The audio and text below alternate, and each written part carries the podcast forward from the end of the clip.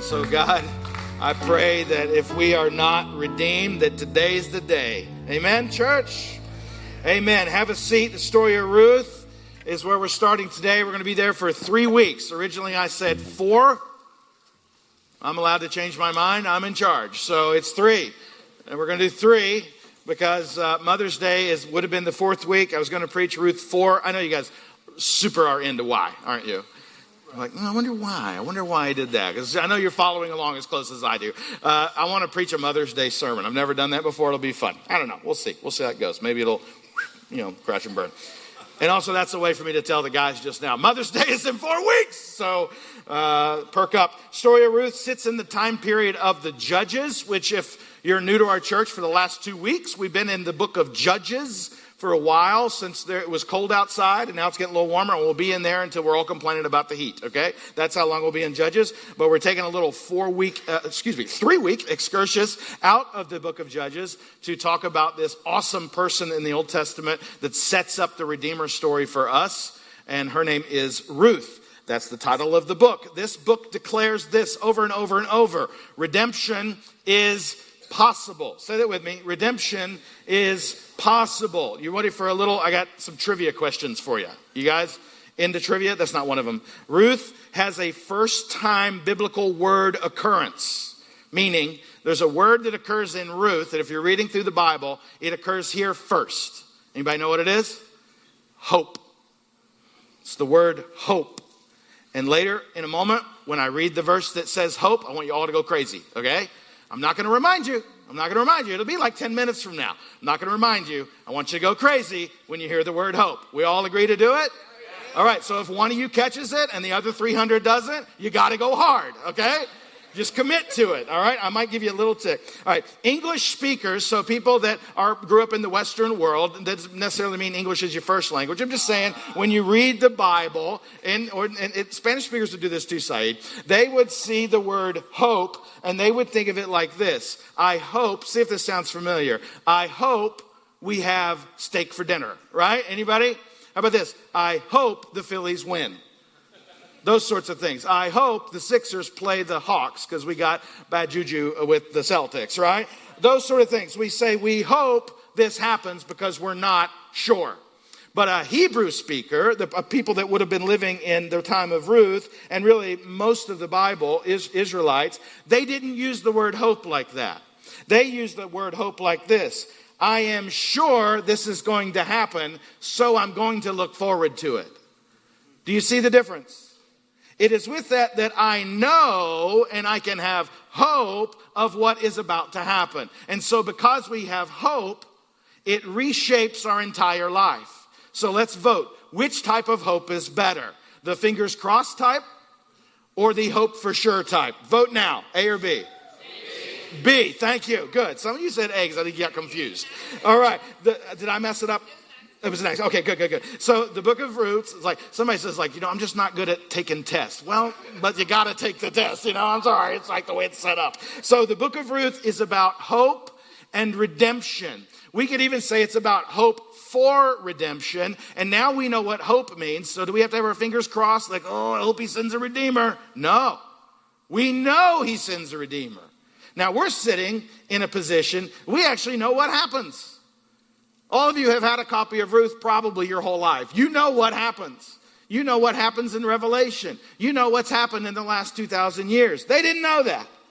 So this takes place in that period of Judges, which is like 450 years. And you may remember Judges tells the story right after Joshua, where he basically says, if you don't stay faithful to the one true God and you follow other gods, will it be good or bad? Bad. And they voted Let's do that. Let's go with bad. Maybe it was an accident, Danielle. Maybe they didn't mean to, you know, but, but, they, and they get in this cycle of disobedience, idolatry, enslavement, repentance, deliverance. And the story of Ruth takes place in one of those cycles. It actually takes place probably uh, in the story of Samson. If you really want to know the timeline, we haven't gotten there yet in our teaching series, but it's probably around that time period, just for those of you that like to know those things.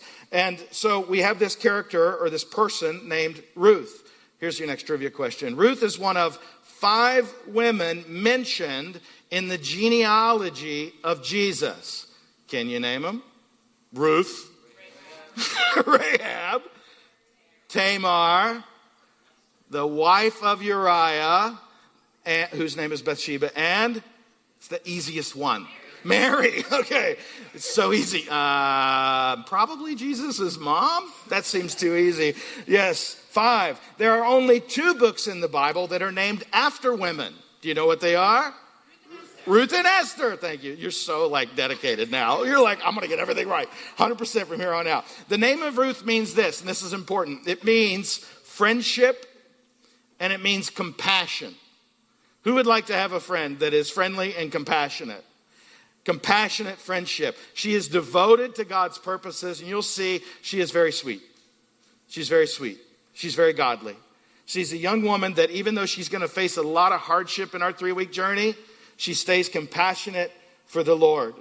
Ruth is the only book in the Old Testament that's named after a non Jewish person. Ruth was not Jewish, she was a Gentile, specifically a Moabite. And if you want to put a pin in that, that plays a huge, huge role. New Testament has a book written uh, named after a Gentile as well. Anybody know who it is? Last trivia question, I promise. It's probably Luke. Some say, well, I think he's a Hellenistic Jew. Okay, fine. I don't care. What is Ruth about? Hope and redemption. The story is an incredible foreshadowing. Incredible foreshadowing of Jesus and his redemption. Are you tired of this word redeemer yet? Don't be. I'm giving you the whole book in one sentence. Stick a mental pin in this. This entire book, yes, it's a love story. Yes, it's historical data, but it is a foreshadowing of Jesus and the church.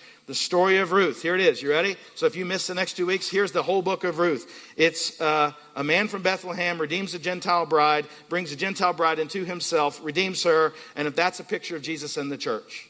That's it. That's the whole book. You ready to get into it? Ruth 1? Going to talk through chapter 1, give you two thoughts at the end. Ready? In the days when the judges ruled, so you're like, yeah, we already knew that. You just told us that. In the days when the judges ruled, there was famine in the land. You guys know what famine is? Famine's a biblical. If you grew up in church, you know what a famine is. It's like you grew up thinking famines just were pretty common, and they are. We don't hear about them so much now, but if you read the Old Testament, they're all the time. It means there's no food. People are going hungry. So there's famine in the land, and, and a man of Bethlehem in Judah went to sojourn in the country of Moab. That means he went over there to live. He and his wife and his two sons. Don't forget about the cycle, guys. The land is supposed to be flowing with milk and honey, it's supposed to be filled with food. It's supposed to be giant on stock day, okay? It's supposed to have everything you want, not out of anything. You spend your life following other gods, though. Don't be surprised when it doesn't work out. I just throw that one in there for you. You know how many people I talk with, and you do too? Their life's a wreck, and you start getting into it a little bit, and you're like, oh, it's because you follow other gods. Remember what Joshua said? Follow the one true God. If you don't, good or bad? Bad. The name of the man was Elimelech, and the name of his wife was Naomi, and the names of his two sons were Mahlon and Chilion, and they were Ephrathites, I guess, from Bethlehem in Judah. Very important. And they went into the country of Moab and remained there. Now, I want to consider these names, not just because they're interesting, but because they mean something. Uh, the Bible is very interesting when it names people. Now, the Bible isn't naming them or families name them, but culturally, and maybe some of you have this in your culture, you name your kids based on something. Maybe some of you are probably named after your father or mother. Anybody in here named after their father or mother, or maybe their grandmother? So it means something to the namers. Bible names, sometimes they're strange, sometimes they're funny, maybe just to me, but they're funny, and at times they're very unfortunate. People would name their children in those days culturally based on several things, but the main things are this their convictions, thoughts, and beliefs at the time of birth. We believe this, we want this to happen with our son or daughter. They would also name them based on the condition in which childbirth took place. Elimelech, great name. Do you know what his name means? It means, uh, My God is King. So imagine him walking in a room. Hey, I'm my God is King. Good to meet you. Oh, great to meet you too.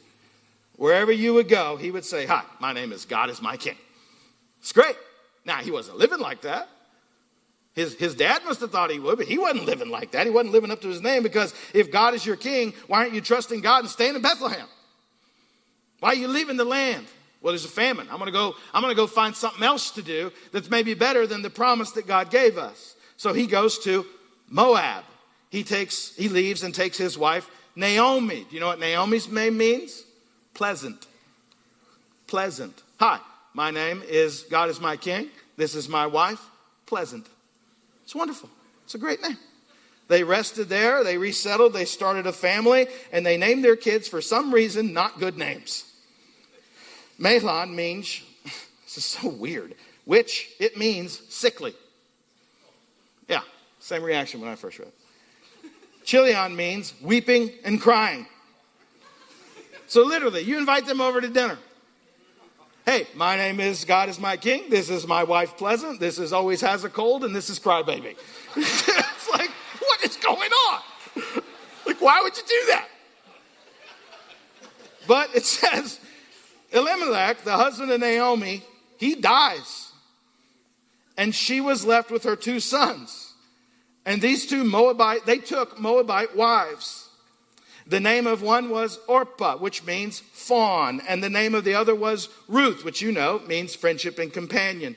And they lived there for how long? Ten years. And both the sons died. So that the woman or woman was left without her sons and without her husbands. Husband, excuse me. You say, that's awful.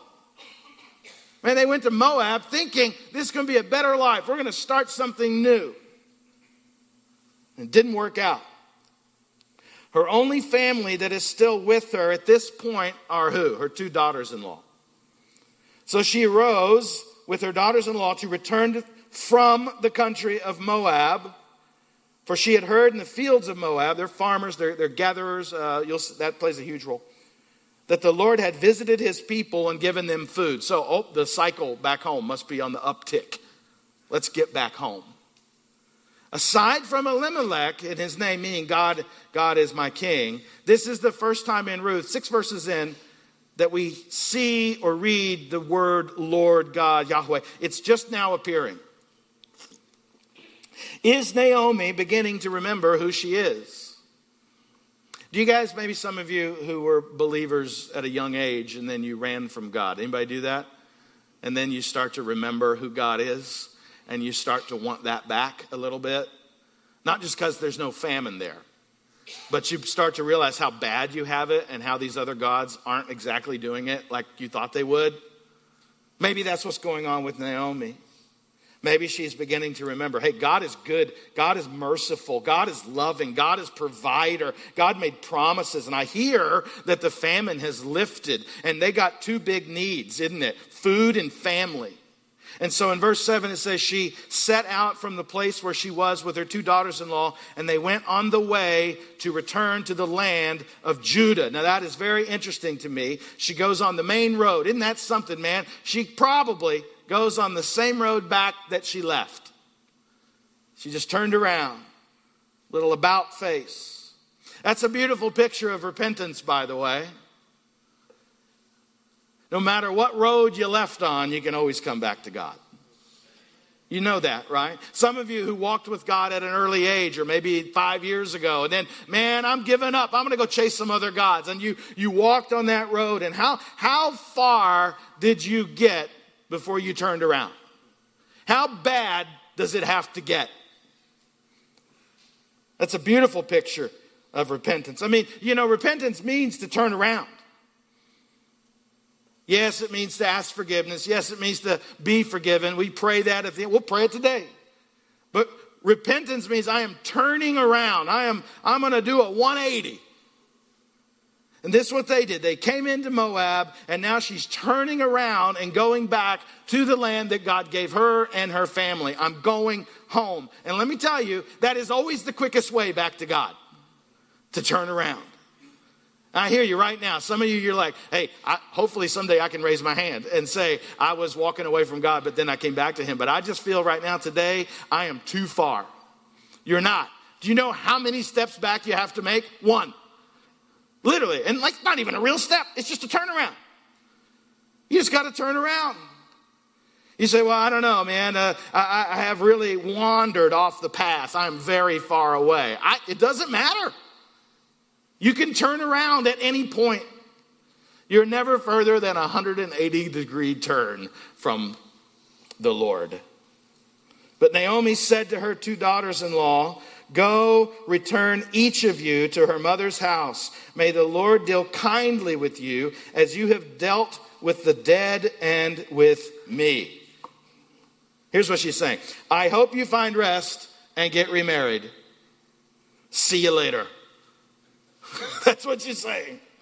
That's what she's saying. Now, I want to hit pause here because this is, you may not know it, but what you're about to see here in just a second, like in one verse, I think. Let me see. Yeah, about one, two verses.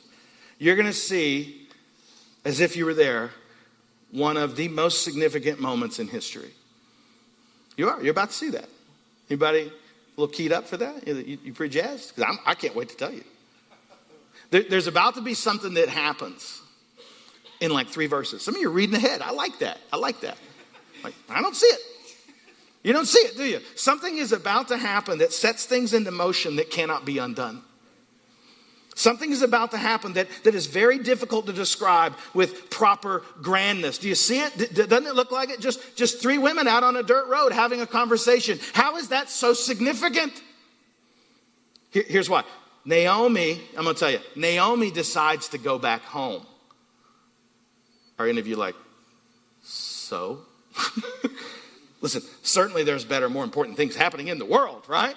I suppose we could, we could, if we stuck a pin in there, it's like, well, what's going on in the world right now? Greece is, is just getting ready to come on the scene. The golden age of Greece is upon us. If you, you know, you sweep your Google map over to Central America, South America, you got the Mayan dynasty that is about to just rock some worlds over there. So, so why are you saying that what is occurring on this road is more monumental than any of those things? How could you say that? Well, here's, here's why. Because if this decisive moment doesn't play out, then you better tell the Magi, don't go to Bethlehem. Because the Magi come to Bethlehem because Jesus was born in Bethlehem. And Jesus gets born in Bethlehem because David, his ancestor, had been born in Bethlehem. And David was born in Bethlehem because his dad Jesse was born in Bethlehem. And Jesse was born in Bethlehem because his dad Obed was born in Bethlehem. And Obed was born in Bethlehem because Boaz and Ruth got married and had Obed. And Ruth never meets Boaz if Naomi doesn't go back home. This is a huge deal. This is a decisive moment that is playing out on the road somewhere in Moab. Those choices that you make in your life, those times that you hear and believe and obey and you think they are insignificant, don't ever believe that they are. Those little conversations that just happen that you think there is no eternal significance in this conversation, don't be so sure. Naomi, who I'm not putting her down in any way, she is a non person. This is not a king. She's a person to us. She's a person to me. I'm saying historically, they weren't like trying to find stuff about her. She never ruled, she never owned much. Her husband died. She was left with two daughters in law, and their ki- her kids died. She's a nobody. And she's having what is a very common conversation in this era. And yet, this conversation sets into motion the Redeemer Jesus being born. Anybody like, oh, yeah, that's a bigger deal than Greece. That's a bigger deal than the Sixers draw for the next. The Lord grant that you may find rest, each of you, in the house of her husband. She's trying to talk him out of it. She didn't know what's coming, right? Then she kissed them and they lifted up their voices and wept. And they said to her, No, we'll return with you to your people. But Naomi said, Turn back, my daughters, right? Why will you go with me? Have I yet sons in my womb? And that they may become your husbands? Turn back, my daughters, go your way, for I am too old to have a husband. You will see later that her name Pleasant will change. If I should say I have hope, Thank you. Thank you. Even if I should have a husband this night and should bear sons, would you therefore wait till they were grown? Would you therefore refrain from marrying? No, my daughters, for it is exceedingly bitter to me for your sake that the hand of the Lord has gone out against me. Now, I don't know about you, all that build up, and you're like, why the back and forth? Is this just custom? Maybe, maybe a little bit. Is this like when someone, you're at someone's house and you really want seconds, but you're not sure how to ask for it, but you know you got to do a little back and forth first? Like, no, no, no, I've had enough. No, please have it. No, no, no, no, I've had enough. No, please, there's plenty. No, no, no, I've had enough. Please eat it. Okay, I'll eat it. Is that what's going on? Is that what's happening? Like, maybe. Does she not want them to come back to Bethlehem with her? I think she does, but I think she knows the culture there is not going to be great for them. I think she knows that. And I think she knows the way they left. Listen, we didn't just like go out in the middle of the night. We went to Moab. Naomi and Elimelech, we left. We walked out of the promised land. You ever stormed out of a room? Anybody? Come on, be honest. You ever stormed out of a room? All right. Have you ever had to go back to that room? Yeah. Do you go in the same way you went out? No, you don't. You don't, do you? You're like, hey, I left my keys. yeah, if you can just get them. And how about this? You ever, you ever have a grand plan, you leave and it's a disaster and everybody told you it was going to be? They had kids and their kids married Moabite women, which isn't going to be taken very kindly when we get back home. We did everything we weren't supposed to do. You guys can't come with me back there. She's basically saying, if you're going to follow me on this road, you're going to have to count the cost. I told you, this is a picture of Jesus. This is a picture of the Redeemer. And being a widow is tough in any generation. We have widows and widows in our church. It is tough. It is hard. It is very difficult. So take that into the ancient times where culture was such a huge part of this. It is even, it is so difficult. So difficult, especially if you were not an Israelite, living in an Israelite culture. And especially if you were a foreign woman coming into that culture. Not easy. And Naomi knew that prejudice and was warning them. She's saying, You're walking into a cursed living. The Moabites, because I keep saying that, so maybe it'd be important here to say, Why is it so bad? Here's why. The Moabites to an Israelite were cursed. And all their just they went all in on this kind of stuff, guys. Like if you did something when you were two, that that was you. That was you for the rest of your life. He's a biter. He's 73. He's a biter, you know, like he's a biter. Moab, though, Moab, that entire culture, that entire group of people was a result of incest. Do you remember the story? Lot and Lot's daughters, they got their dad drunk, had sex with him. That's in the Bible. Genesis 19.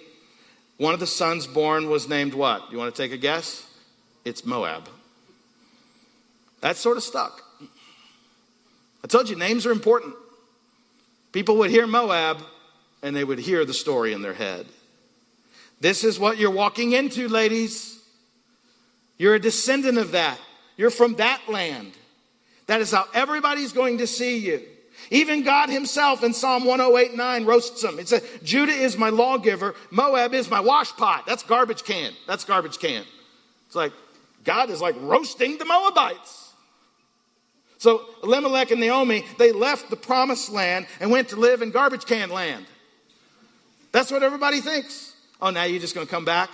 He's going to pick right back up where you left off? Naomi knows if you come from Israel and you go to a place called garbage can land, you're going to come back to Bethlehem as a widow bearing a stigma of having a husband who did not follow the right God, left and went to garbage can land. That husband died. Then you thought better. Now you're just going to roll back in? You remember the elder son the, and, and the prodigal son? That didn't work out for them either, did it? He wasn't too happy about it. So she says, I think it'd be better for you to just go back to your people. Go hang out there. Go follow their gods. And in verse 14, then they lifted up their voices and wept again. And Orpah kissed her mother in law, which basically is her saying, You're right. Peace out. I'm done. This is over. We never hear from her again. But Ruth, what's it say? Clung to her. There's a lot of words that the writer could have used there, isn't it? Went along, decided it was better, clung to her. She stayed. she stayed. And she said, See, your sister in law has gone back to her people and to her God. She's even, she's even now still trying to talk her out of it. Go do what she did. And I think Ruth has had enough at this point. Orpah's, Orpah's returning to her, her people, her gods, in particular, Chemosh, C H E M O S H. Chemosh, Chemosh, I don't know. A god who required sacrifice of children. There's a lot you can read about that in Second Kings. But, but Ruth said, Do not urge me to leave you or to return from following you. For where you go, I will go, and where you lodge, I will lodge. Your people shall be my people, and your God, my God. Where you die, I will die, and there will I be buried. May the Lord do so to me, and more also, if anything but death parts me from you. And when Naomi saw that she was determined to go with her, she said no more. This is good, isn't it? It's one of the greatest little pieces of writing in all of literature. For some of you, maybe have never read the Bible. You probably have heard that. At some point in your life, you've been made to read that. That is a steadfast commitment. Ruth isn't messing around. What is she saying? Where you go, what? Where you live,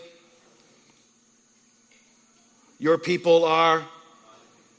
I will die where I'm making a total commitment to follow your God. Do you hear the language in there? That's commitment. I like commitment. We kind of live in a culture and a society now that we don't commit. We're very non-committal. I don't, I don't mean I don't mean just involvement. We're very involved. We're just not super committed. You see the difference? I hope you do. Somebody like, I'm not sure if I want to commit my answer there. Like, that's why. That's why. It's why when, when we pray here, and hopefully you've heard this enough now in here, and sometimes when I do it in person, I, I will say with someone who's coming to Jesus in faith, we're going to, hey, someone last week in this service gave their life to Jesus right over here. Today they're going to be baptized right here. They're committed. They're committed. That's good. And what do we say? Do you know it? We say, Be my Savior, be my Lord. You are my God. I choose to follow you from this day forward. This is why I say that in those prayers. People are committing. This is Naomi. This is the picture of the church with Ruth. I am committing.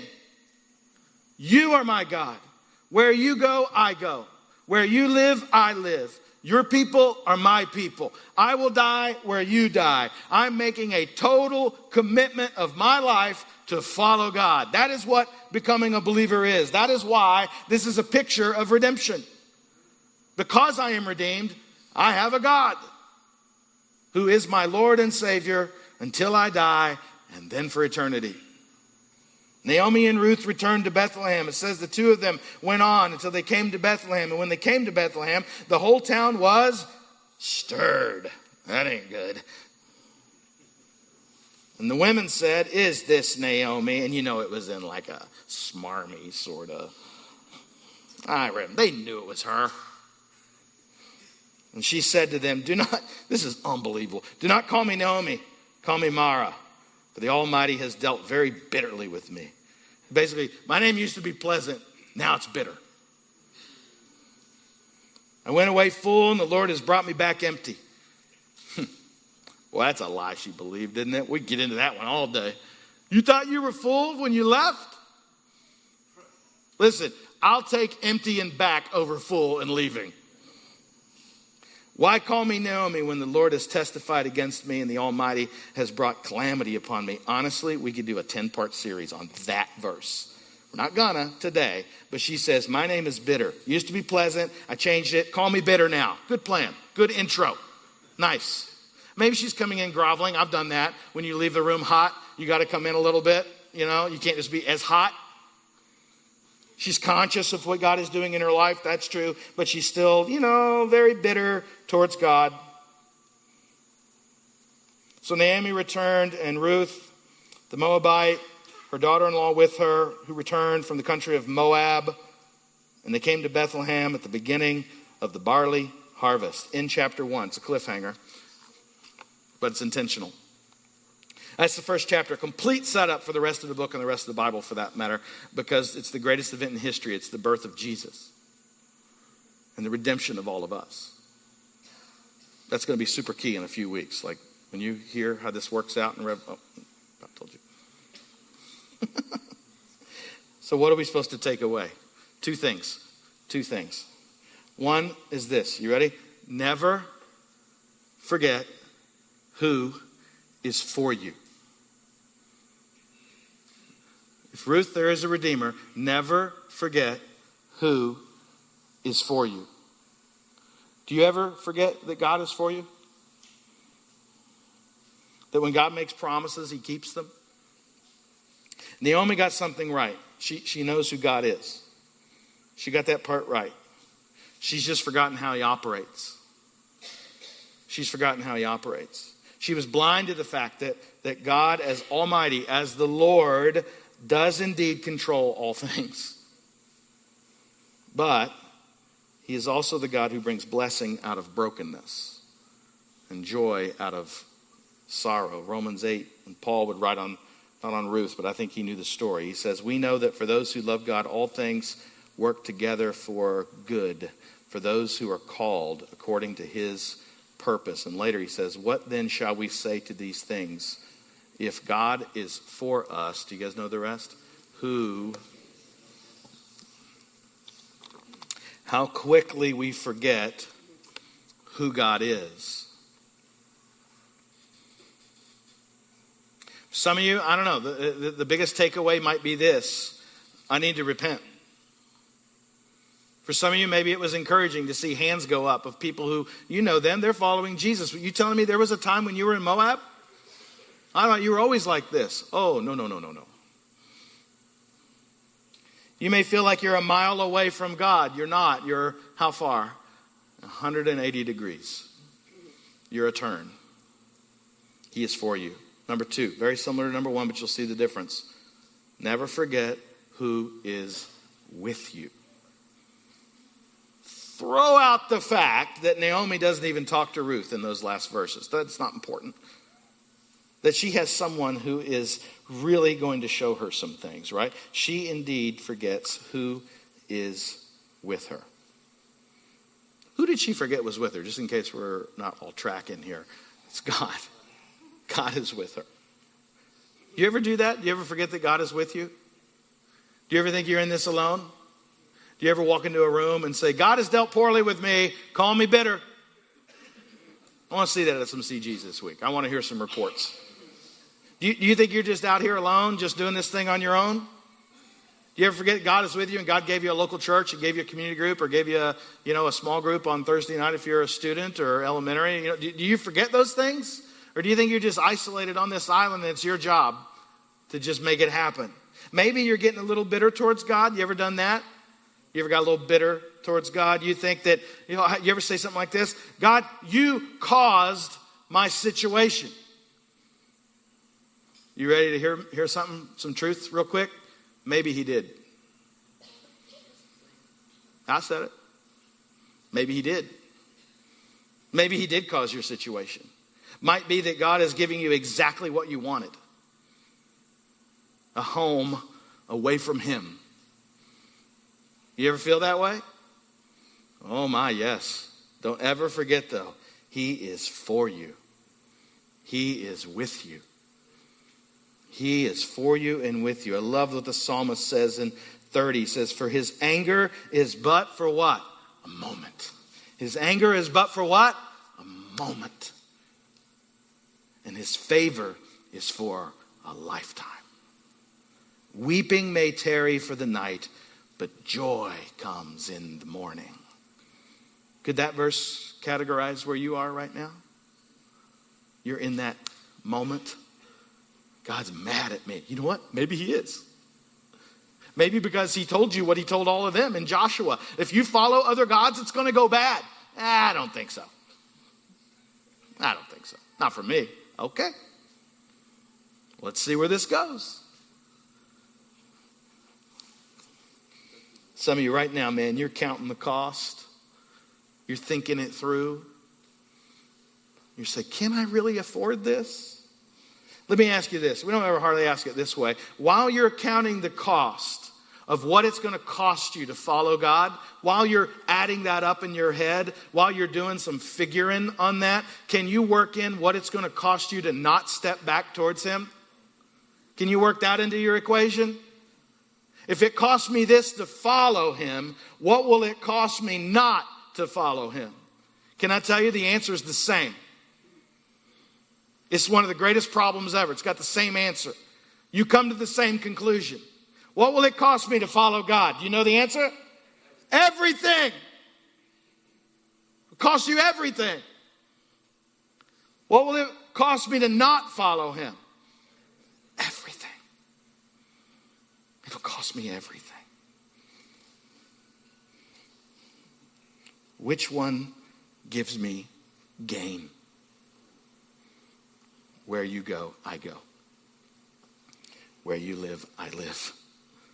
Where you die, I will die. When I follow God, I gain everything.